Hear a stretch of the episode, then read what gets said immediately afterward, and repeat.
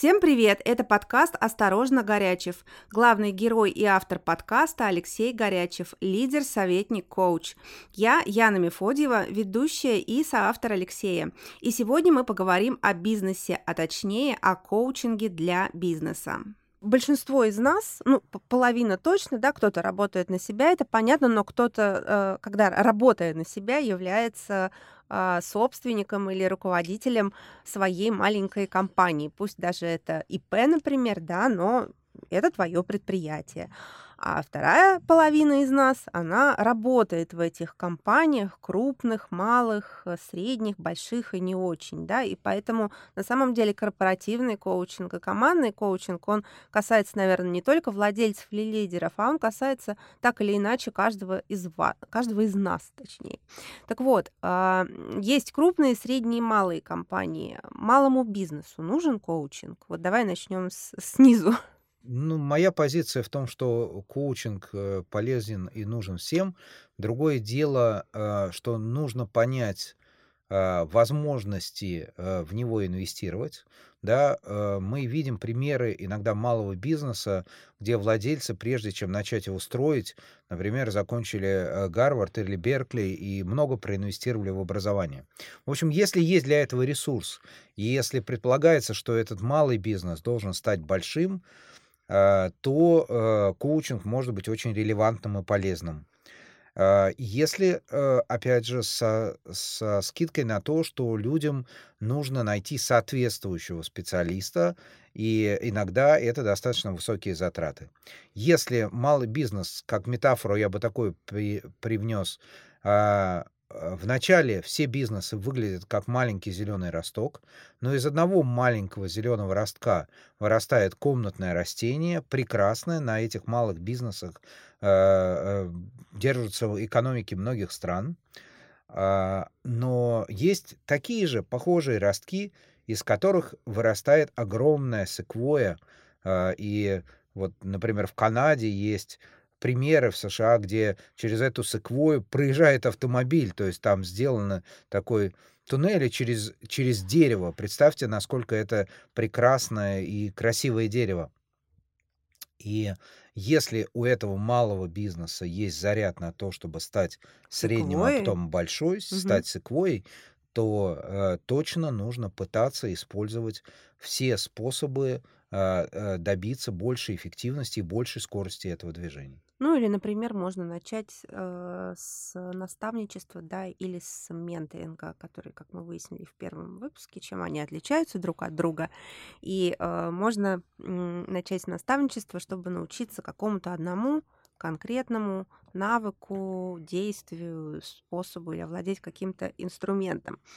А, скажи, пожалуйста, в чем отличие э, личного коучинга от командного? От корпоративного, базового, наверное. Потому что, э, ну и дело не в том, что личное это про личное, да, а командное или корпоративное это про деловое, про что-то. Есть же и другие более глубокие отличия, да, которые тоже затрагивают каждого из нас. Вот э, самый, наверное, первый вопрос, который про отличия, которые я спрошу, когда ты берешь коуча для себя, как вот, как вот человек, как вот я, Яна, да, нанимаю тебя как коуча, или ты, Лёша, нанимаешь меня, Яну, как коуча или ментора. А, нас двое в этом процессе, и остальных это не касается. Вот а, в корпоративном коучинге, в бизнес-коучинге очень часто, когда а, компания обращается за помощью либо коучу, ментору или наставнику, вас что-то там получается много, ну, как минимум трое, а то и больше, да, и как с этим быть, как регулируется вообще этот процесс, как он строится, и для, для, для чего вообще это нужно? Давай а... начнем для чего. Да, ну э, для чего в том случае, когда это работает, это позитивно влияет на цели компании. То есть, э, на мой взгляд, э, коучинг должен быть всегда направлен на интересы не только того человека, с которым работает коуч, если его нанимает корпорация, значит, это должно быть увязано с интересами компании. И здесь возникает, ну, не то чтобы конфликт, да, но потенциальный конфликт между интересами человека и интересами компании. Например, если коуч в работе с человеком сталкивается с ситуацией, когда человек говорит, ну, знаешь, а я бы хотел разобраться, как мне лучше экологичнее отсюда уйти.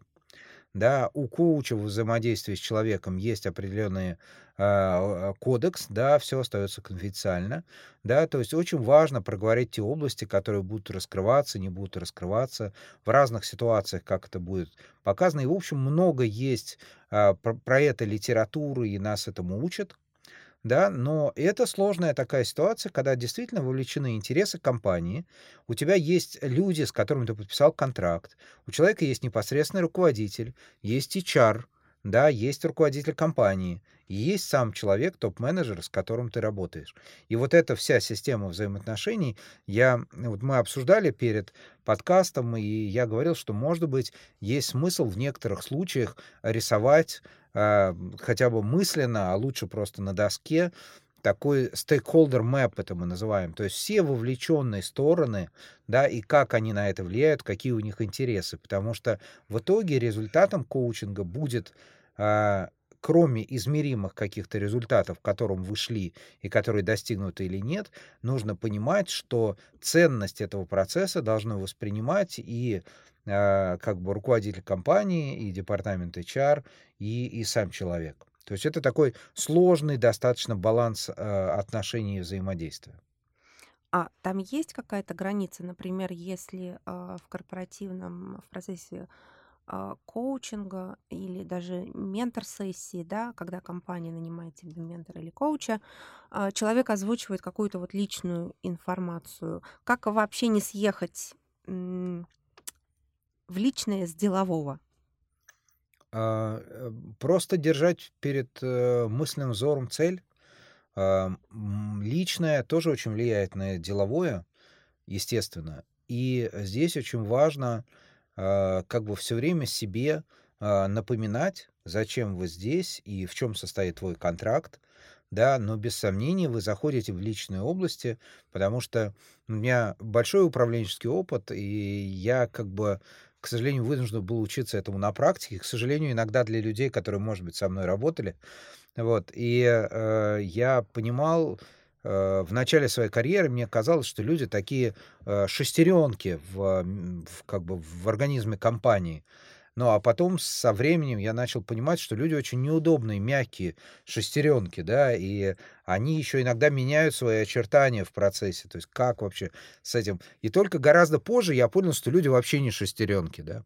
И поэтому заход в личное очень важен, а, но нужно, вот коучинг, он как раз направлен на цель, которая поставлена, и цель организации в идеальной ситуации — я бы так сказал, движение к цели, вектор движения к цели организации должно э, сонаправлено быть с вектором развития карьеры человека, личности его, его каким-то э, целям личным, да, это очень важно. То есть личное очень важно, потому что если этой сонаправленности нет, то э, может получиться вот как бы лебедь, рак и щука, да, что все тянут в разные стороны, думают о своих интересах, и здесь очень важно э, коучу очень прозрачно взаимодействовать с разными участниками процесса, и э, э, необходимо для коучинговых отношений партнерство. То есть человек должен знать, что ничего из этого не будет пересказано, но вы обсуждаете, какие итоги вашей работы могут быть обсуждены с HR. Иногда лучше это делать втроем, mm-hmm. да, а не вдвоем, чтобы была полная открытость. То есть, наверное, рецепт избегания конфликтов — это четкое выстраивание границ и полная открытость э, этого процесса. Для чего вообще компании нанимают коуча или ментора? Вот для каких целей? Как понять, вот э, ты HR, либо ты, может быть, даже собственник да, бизнеса или э, SEO минус один, минус два, неважно.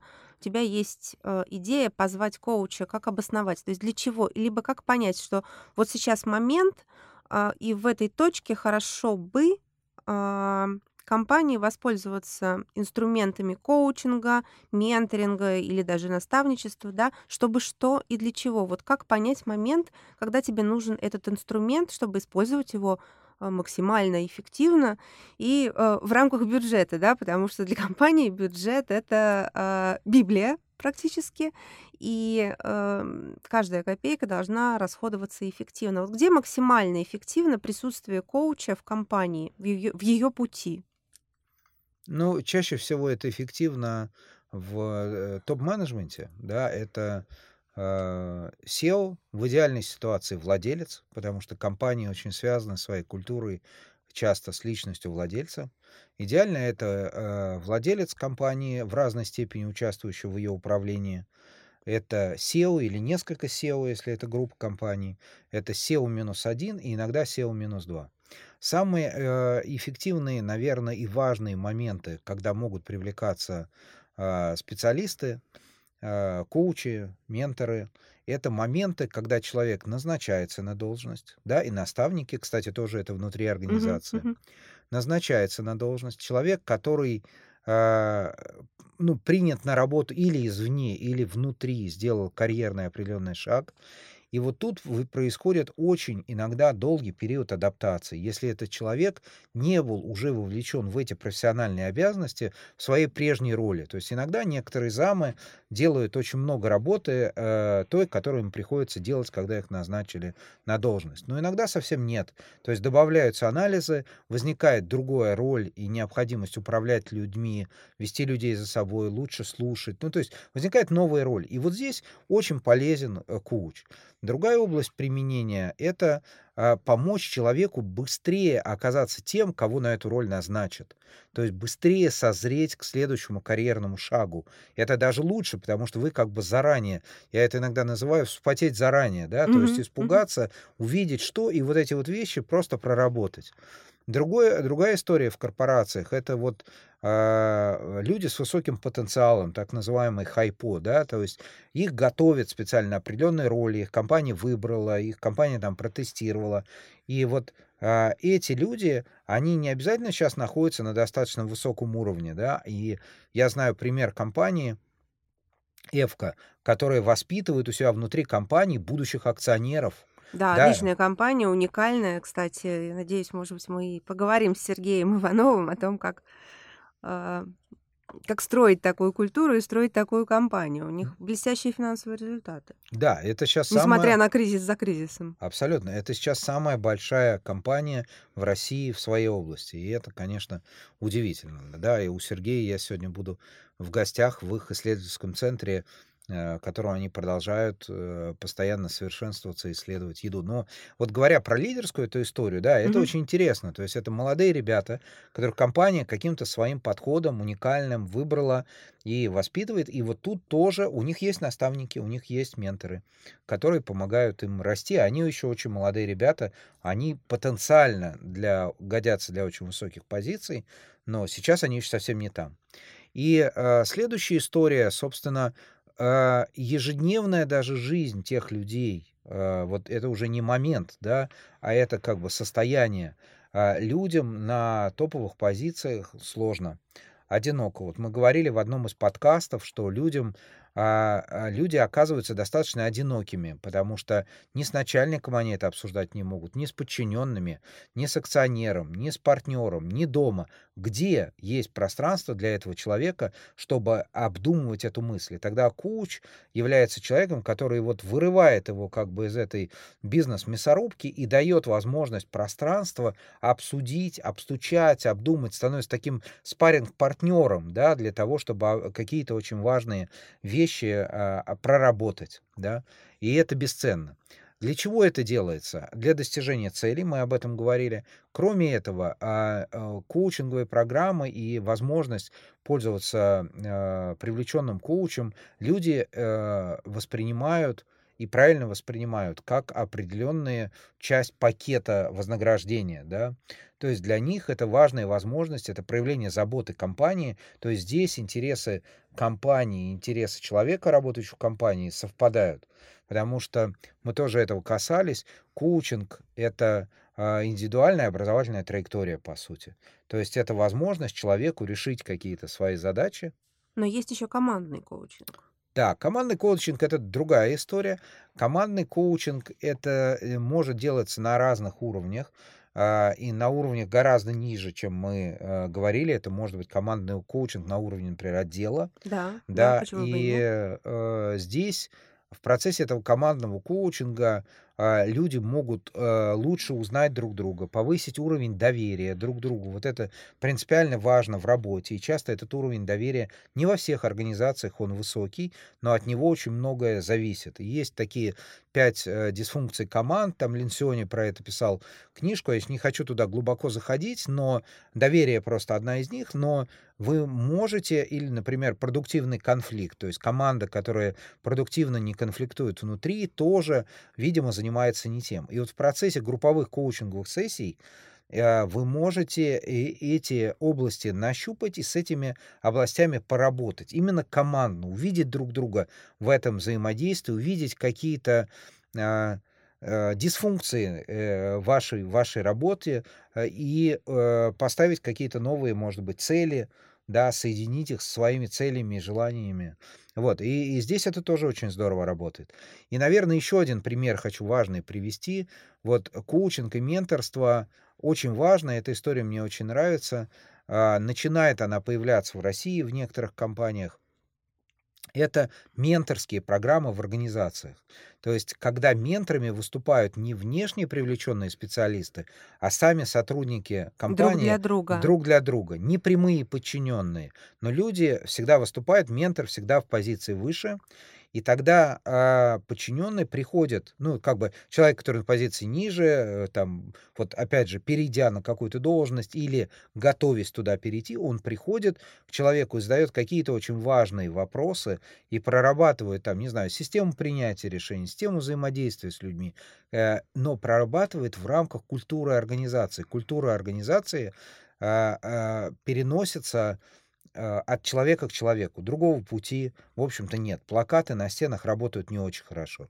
И вот здесь, в, этой, в этом взаимодействии, а, возникает очень важное тоже преимущество для компаний, которые это используют. Для того, чтобы эту систему настроить и научить а, управленца быть ментором, вот как раз нужен э, бизнес-ментор, бизнес-коуч, который поможет ему овладеть вот этими навыками активного слушания, подскажет, какие вопросы могут задаваться, как может выстроена структура работы, там, например, там, вот какими могут быть 5 или 10 сессий за год или за полгода э, их работы вот в каждом кусочке программы. И вот, вот эта мне история очень нравится, и мне не нравится, что в некоторых компаниях эта э, компания пока пробует это, да, и пока нанимает иногда экономя на специалистах или пытается топ-менеджерам сказать, чтобы они послушали какой-то видеокурс, и это не очень хорошо работает. То есть здесь закопан, на мой взгляд, большой потенциал вот, э, укрепления передачи корпоративной культуры, воспитания собственных кадров, которые могут здорово экономить бюджеты по найму внешних людей и по, э, в том числе, корпоративному образованию. Меня прям два вопроса, я разрываюсь, с какого, с какого начать. Один про командный. Давай про командный все-таки закончим тему. Да? Я почему спросила? Когда речь идет об индивидуальном экзекутив коучинге, ком- компания нанимает коуча для конкретного сотрудника, чтобы он вырос, адаптировался, он бординг и так далее. Это понятная история. Это значит, э, есть сотрудник, который ну, на это готов, согласен. С командой ведь может быть немножко по-другому, да, вот есть, э, есть команда, отдел продаж условный у нас в компании, и HR с э, SEO решают нанять коуча, да, чтобы он с этой командой поработал. В команде 5, 10, 15, 150 человек, неважно. А, одни говорят, вау, класс, к нам придет коуч, мы станем лучше, круче, больше, дороже и так далее, да. Всегда есть часть, которая говорит, кто, что, зачем, коуч, какой коуч, мы не пойдем. Как вовлечь? Вот как, ведь для того, чтобы даже начать работу командную с коучем, да, а, уже нужно все равно какую-то почву, да, при превью такое сделать себе подготовительную работу, чтобы, по крайней мере, люди не кривились, не отказывались, не брали больничные, я не знаю, не уезжали срочно по делам к тете или что-то, ну, причин всегда масса, да, просто если, если, если нет, значит нет, причина всегда найдется. Вот э, как с этим быть, как, э, какие инструменты для этого есть? Вот когда коуч приходит работать в команду, и вот он видит, значит, одни сидят, смотрят с подлобья, вторые вроде рады, э, как мотивировать, как замотивировать всех, вот как приступить к этой работе, как вовлечь? Вот, э, на мой взгляд, для того, чтобы соединить, э, надо, э, разъединить, да. Мы часто Разделяй и властвуй, что ли? Нет, не совсем. Мы часто делаем аналитику, а потом делаем синтетику, собираем аналитику вместе, да. Мы понимаем, что мы действительно работаем с единым организмом, и, наверно, поведение вот одного отдельного человека нужно рассматривать системно внутри организации. Но для того, чтобы замотивировать группу, если есть на то бюджет есть возможности, вот у меня, есть такой как бы прекрасный опыт, когда мы взяли отдельных, э, людей и провели диагностику перед этой сессией, а, группового коучинга. То есть собралась определенная информация, в каком состоянии находятся люди, какие, э, проблематика какая. И когда возникает вот этот индивидуальный контакт, да, его сложнее иногда избежать, сложнее уехать от него к тете, и больше интереса. И ты можешь объяснить, какие границы, опять же, насколько может быть откровенным человек, да, и что из этого будет рассказано, и что он должен те сказать, что вот это как бы, ну, не рассказывай, да, или не рассказывай, а, от моего имени, да. Всё это можно установить, любые границы, настроить контакт, и тогда у тебя в этой группе будут уже люди, которые уже тебе немного доверяют, потому что ты отдал внимание им, ты, э, создал пространство, в которых а, в котором они могли искренне быть собой и рассказывать, что там для них там в организации не работает, например, да, или что работает хорошо, или что бы им самим хотелось. Вот это очень важно, потому что у нас не так много таких пространств, где человек, э, может говорить. Да, и, э, вот на моем опыте потом, когда вы сделали эту диагностику, этот разговор может быть там по полчаса, по часу, или он может быть со стандартными вопросами к каждому человеку и с какими-то отступлениями, а может быть вообще вот на органике, да, то есть просто вот чувствуешь человека, да, там, задаешь один вопрос, и иногда человек просто час тебе рассказывает, и это прекрасно. Тоже можно очень много информации получить. Информация эта собирается, обобщается, да, и потом, э, уже больше шансов, что эти люди туда придут. Еще один, э, одна возможность- это быть более открытым к людям, объяснить, а чё там, собственно, будет происходить, да. Потому что, а, ну, понятно, это рабочий день, да, то есть им, ну, они работают, получают зарплату. А, и когда этот день заменили на, какую-то сессию группового коучинга, ну, как бы по-хорошему они должны туда прийти. Но действительно могут прийти с разным настроением, предпочтением и так далее. Но, немножко облегчает задачу то, что они понимают, что там будет происходить. Да, не какое-то там пляски с бубном, да, а вот, ну, конкретная какая-то работа, которая может привести к лучшим результатам, которые отразятся, например, на их там премии, на их результатах, да. В идеальной совсем ситуации, да, э, я бы сделал каждому, когда есть, опять же, для этого возможность, психометрику, увидел бы то, чт что мотивирует этих людей, и через это это бы соединил с задачами организации. Да, потому что есть люди, например, которых мотивирует именно взаимодействие в команде. Есть люди, которые которых мотивируют вот деньги, да, например, часто, ну, там продажники- это очень хорошо. Да, Продажника должна жадные. да, Они мы они должны быть жадными. Да, у них должны мотивировать деньги. Вот, и тогда он просто может не понимать других людей. И когда ты видишь по профилю, что, э, человек думает, что все отношения в жизни только товарно-денежные, а другие люди догадываются, что, э, самые прекрасные вещи в жизни, они бесплатные, они бесценные и бесплатные одновременно. Там дружба, любовь, да, они как бы их Мгм. нельзя купить, да. И поэтому возникает тоже такая ситуация. Вот получается такая вот общая картина. Но дальше это личность, э, как бы тех людей, которые работают. С групповыми сессиями часто работают несколько человек. То есть хорошая подготовка, хорошие понятные задачи, связанные с задачами, бизнесовыми задачами, в том числе этих людей, внимание к каждому человеку. А дальше вот как люди работают, да. То есть я присутствовал на ситуациях, когда человек выходит и начинает как бы давить авторитетом, видимо, заполняя свою какую-то неуверенность. Я вот это, вот то, вот всё. Доминантный примат такой Да, выходит, да, и вот. ух! И и все такие: "Ты как бы знаешь чё, ты такой классный, ну, как бы лучше я Ну, бы" тебя слишком д много. да, абсолютно. Да, и, э, там, да, когда говорят: "Таких людей мало", но каждого из них слишком много. Вот, и, э, как бы я, наоборот, вот меня тут недавно похвалили в групповой сессии, мне было очень приятно. А, мы там написали на презентации какие-то вещи, у меня есть какие-то регалии, да, И э, я вышел говорю: "Знаете, мы вот всё как бы, ну, написали для вас, как бы это сейчас не так важно. А, важно, какие мы, да, и насколько мы будем вам полезны как команда вот коучей, работающих с вами, да. Поэтому хотите, прочитайте, задавайте вопросы, как бы. Но мы- это то, какими мы стали, а какие мы стали, должны быть полезны для вас. Мы же здесь для вас, да. И, э, люди как-то сначала вот, ну, они как бы напряглись, там прочитали что-то, а потом они расслабились, думают: "Ну, действительно, как бы я должен как-то для себя использовать эту сессию. Мгм. Она не только организация". То есть ответ, если короткий ответ на твой, э, хороший очень вопрос, он состоит в том, что цели, желания человека должны совпадать каким-то образом в организации с желаниями организации. То есть он должен получать, понимать, а зачем это ему, и верить в то, что это может ему помочь. сонастройка такая, Да. да? Ну вот, наверно, маленький будет лайфхак, давай назовем так, лайх лайфхак для, HR-менеджеров, как вовлечь сотрудников в командный коучинг.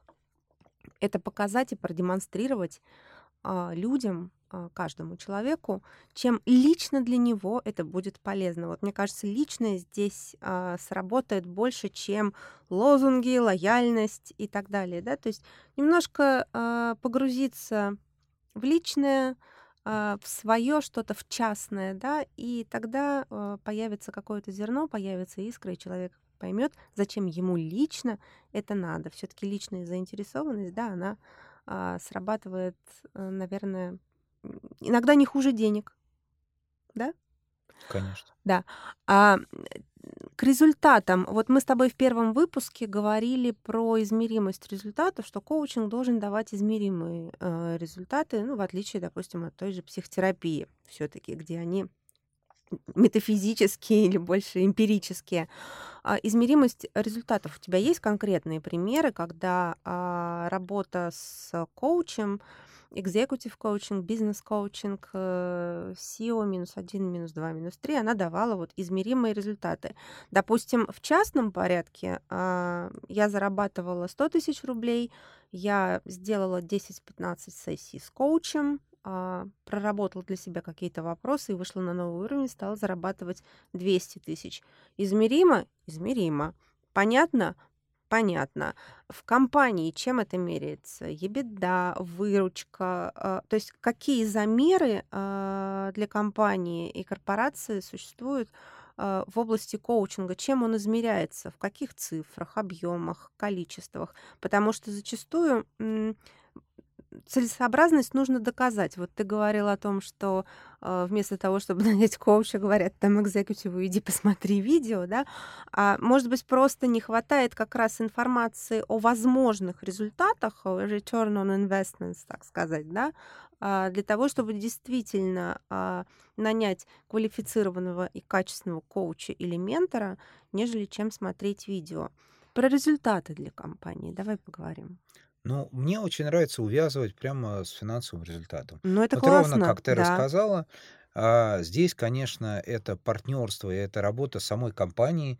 Коуч сам не пойдёт продавать ваш продукт, Естественно. да, и, э, надо делать то, о чём вы договариваетесь, и нужно двигаться. Просто это может быть эффективнее с человеком. Но тем не менее, у вас вот есть конкретная проблема в бизнесе, да, там желание, цель, да, не обязательно она выглядит как проблема, там вы вполне нормально, например, зарабатываете, хоть хотите зарабатывать больше. И вот это мне очень нравится, когда это понятная, измеримая цель, конечная, например, по этому году, да, и тогда вы понимаете, как бы, э, на что направлены все ваши усилия. У вас могут быть очень разные разговоры, например, про ситуацию в семье у человека, да, про ситуацию в семье, но эта ситуация может очень мешать человеку полностью вовлечься в работу. Если Она есть не может, она точно мешает, Да. потому что если у тебя есть какие-то перекосы, если у тебя, а Помнишь, э, фильм, э, "Дьявол носит Прада", да? Там, э, героине, гла главной героине, говорят: "А, ну что, а, много работы, значит, скоро личная жизнь накроется. В личной жизни всё хорошо? Ну, извини". Да, вот этот вот нахождение этого баланса, то есть, но здорово, когда, а, есть понятная цель. измеримое просто в простых деньгах.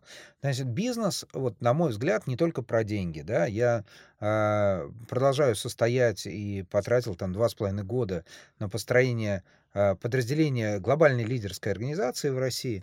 И вот на э, Всемирном форуме сделали специальную панель, а до этого сделали исследование, и обнаружили, что 93% бизнесов считают, что у бизнеса обязаны быть не финансовые цели. Но э, бизнесы это стали осознавать. Ну, насколько я понимаю, даже сейчас э, начинается отчетность нефинансовая создаваться. То есть есть там МСФО, есть э, российские бухгалтерские стандарты, да, РСБУ, по-моему. А, начинается вводиться в практику компании, начинается даже консалтинг специальный появляться, который помогает составлять отчетность по нефинансовым показателям. Сюда входит и, естественно, и социалка, и маркетинг, и другие метрики. Да, вот а, абсолютно. То есть я сказал к тому, что вот есть очень простой в бизнесе показатель цифр, и он необходимый, но недостаточный, да, потому что бизнес э, должен все время развиваться, он должен расти, он должен зарабатывать деньги. Это позволяет привлекать хороших специалистов, это позволяет э, там, продвигать миссию бизнеса, продукты и так далее, повышать влияние бизнеса на мир да, это очень важно. Но кроме этого есть другие показатели, да. Вот э, когда ты смотришь со стороны на организацию, к сожалению, очень часто э, организации не выглядят слишком эффективными, да, вот в целом, работа человека в организации. Вот э, как ты думаешь, я не знаю, сталкивалась ли ты с этим, какой КПД у лампочки накаливания? Вот тут стандартные обычные лампочки. Процентов 10? Абсолютно. 10%. Вот у меня иногда возникает ощущение, когда я погружаюсь в бизнесы, что некоторые люди по э, своей эффективности внутри бизнеса как раз э, близки к этой, э, к этой истории. Без сомнения, вот та лампочка тоже, остальные 90%, на 90% она греет воздух. Только мы об этом лампочку не просили. Для этого у нас есть другие приборы. И вот э, в бизнесе тоже очень много людей и очень много усилий тратится впустую. И вот, э, собственно, на мой взгляд, влияние коуча или ментора на бизнес в комплексе это как раз э, переход от лампочки накаливания старой, которая была, мы их видим все меньше, к, к, к лампочке гораздо более эффективной. А у более эффективной лампочки какой КПД? Может доходить до 90%. То есть меняется, как бы эти цифры меняются местами, и вот это движение и может быть очень эффективно поддержано как бы менторством и коучингом. Какие могут быть в процессе показатели, да? Кроме вот, ну, четких финансовых, кроме тех показателей, по которым составляется отчетность, конечно, меряется как бы э, ощущение людей. То есть это можно сделать, например, э, исследованием 360, которое мы часто используем в бизнесе, когда ты видишь человека через его подчиненных, через его начальников, через его клиентов, через разных людей, которые вовлечены в работу с ним. И вот это можно очень эффективно померить, что изменилось, собственно, в процессе. Часто очень люди рапортуют о том, что изменились именно отношения с людьми, которые приводят к бизнес-результату, да, то есть, может быть, они в процессе там достижения результата, но вот эти отношения можно померить отдельно благодаря как раз вот этим исследованиям. Можно э, получить там степень удовлетворенности человека, насколько для него это было процессом развития, как он это оценивает. Это опасный метод, потому что есть некоторые люди, которые склонны, например, многое обесценивать, и они не очень объективно оценивают, да. Но если мы оценим и что человек говорит, и что другие люди о нем говорят, например, раньше о нем говорили, что он э, вообще с людьми нормально не разговаривает, да, а сейчас говорят, ой, надо же, он даже спросил, как у меня дела да, и если ты понимаешь, что это важно, что этот человек большой... На, наша, наша мымра-то, посмотрите, что с ней стало, да? Вот, абсолютно, да. Вот эти вещи, то есть это тоже очень большой результат, если ты, опять же, считаешь, что это будет влиять на результат бизнеса, да. Очень э, измеримым результатом является, вот, например, э, то, что если ты заботишься о людях, в том числе нанимаем коуча, нанимаем ментора, они остаются в организации, и вот этот э, как бы текучка кадров, мы на русском это да. называем, текучка кадров снижается. Это можно посчитать в деньгах. Но в бизнесе вот удобно, я всегда возвращаюсь к деньгам, потому что, ну, это понятные цифры, да, ты можешь посчитать и цифру этой текучки, и посчитать в деньгах, сколько эта текучка может тебе обходиться. Да, другой бюджет тоже, который может быть э, задействован, да, очень дорого стоит привлечение топов в компанию да, и иногда это зависит от состояния рынка, да, вот я вчера прочитал исследование, и там написано, что сейчас вакансий на 30% ниже, чем э, то, что получают текущие топы. Это не очень хорошая ситуация, и у топов может измениться вознаграждение, и бонусы стали очень размытые, которые составляют э, значительную часть этого вознаграждения. И здесь тоже можно посчитать, что привлечение топа может обходиться в три месяца, например, зарплаты, а я слышал про ситуации до полутора лет его полного годового вознаграждения. И это огромный бюджет, Да, да? огромный. И если ты воспитал человека, своего сотрудника, и ты увидел, что один из замов, да, спокойно занимает свое, его место, он пропитан корпоративной культурой, он знает, как происходит в компании. Ему не понадобится полгода, да, разбираться, знакомиться, выстраивать отношения с людьми. Это, это очень выгодно, Ну, да. вот экономия на лицо на самом Да, деле вот тогда. это экономия на лицо, да. И следующая история, наверное, вот я говорю, корпоративное обучение. Иногда это получается эффективно, иногда не очень. Я бы ни в коем случае его полностью не срезал, да, но какую-то часть бюджета можно отдать, потому что это тоже образовательный процесс, который проходит человек по своей вот, э, индивидуальным со своими индивидуальными задачами. Давай, а, посмотрим на статистику, да, которую мы упоминали в первом выпуске. 86% американских, если я не Да. ошибаюсь, компаний используют коучинг как инструмент для роста и развития. А, в России такой статистики нет, но, может быть, а, поскольку мы говорили о том, что компании шаг за шагом, одна за другой начинают втягиваться в этот процесс и использовать этот инструмент, а, может быть, у тебя есть примеры, а, success story, которые, я думаю, что сейчас очень нужны всем. Success story, когда компания использовала коучинг как инструмент, и вот у нее получился такой-то результат. Ну, без имен, без названий, может быть, просто на уровне каких-то м, понятий и показателей. Ну, было 100 миллионов, стало 300 миллионов. Э, да, такой пример у меня есть. Да, действительно, я там, к сожалению, э, получив эту ин информацию в личном личным образом, не могу, э, называть им имена. А, значит, э, здесь сделаю небольшую поправку. 86% топ-менеджеров рапортуют, что у них есть, Мгм. э, коуч. А если смотреть на 500 крупнейших компаний, примерно 73% из них говорят, что они используют менторские коучинговые практики. Но опять же, это, э, зависит, как поставлен вопрос, да, и, может быть, он у него щас нет ментора, а вчера был, да, или они разочаровались в этом, или наоборот, они, ну, как бы щас это запускают, или это у них выглядит как-то по-другому, по-другому называется. Ну, то есть, но в любом случае процент этот очень высокий, да, он очень высокий.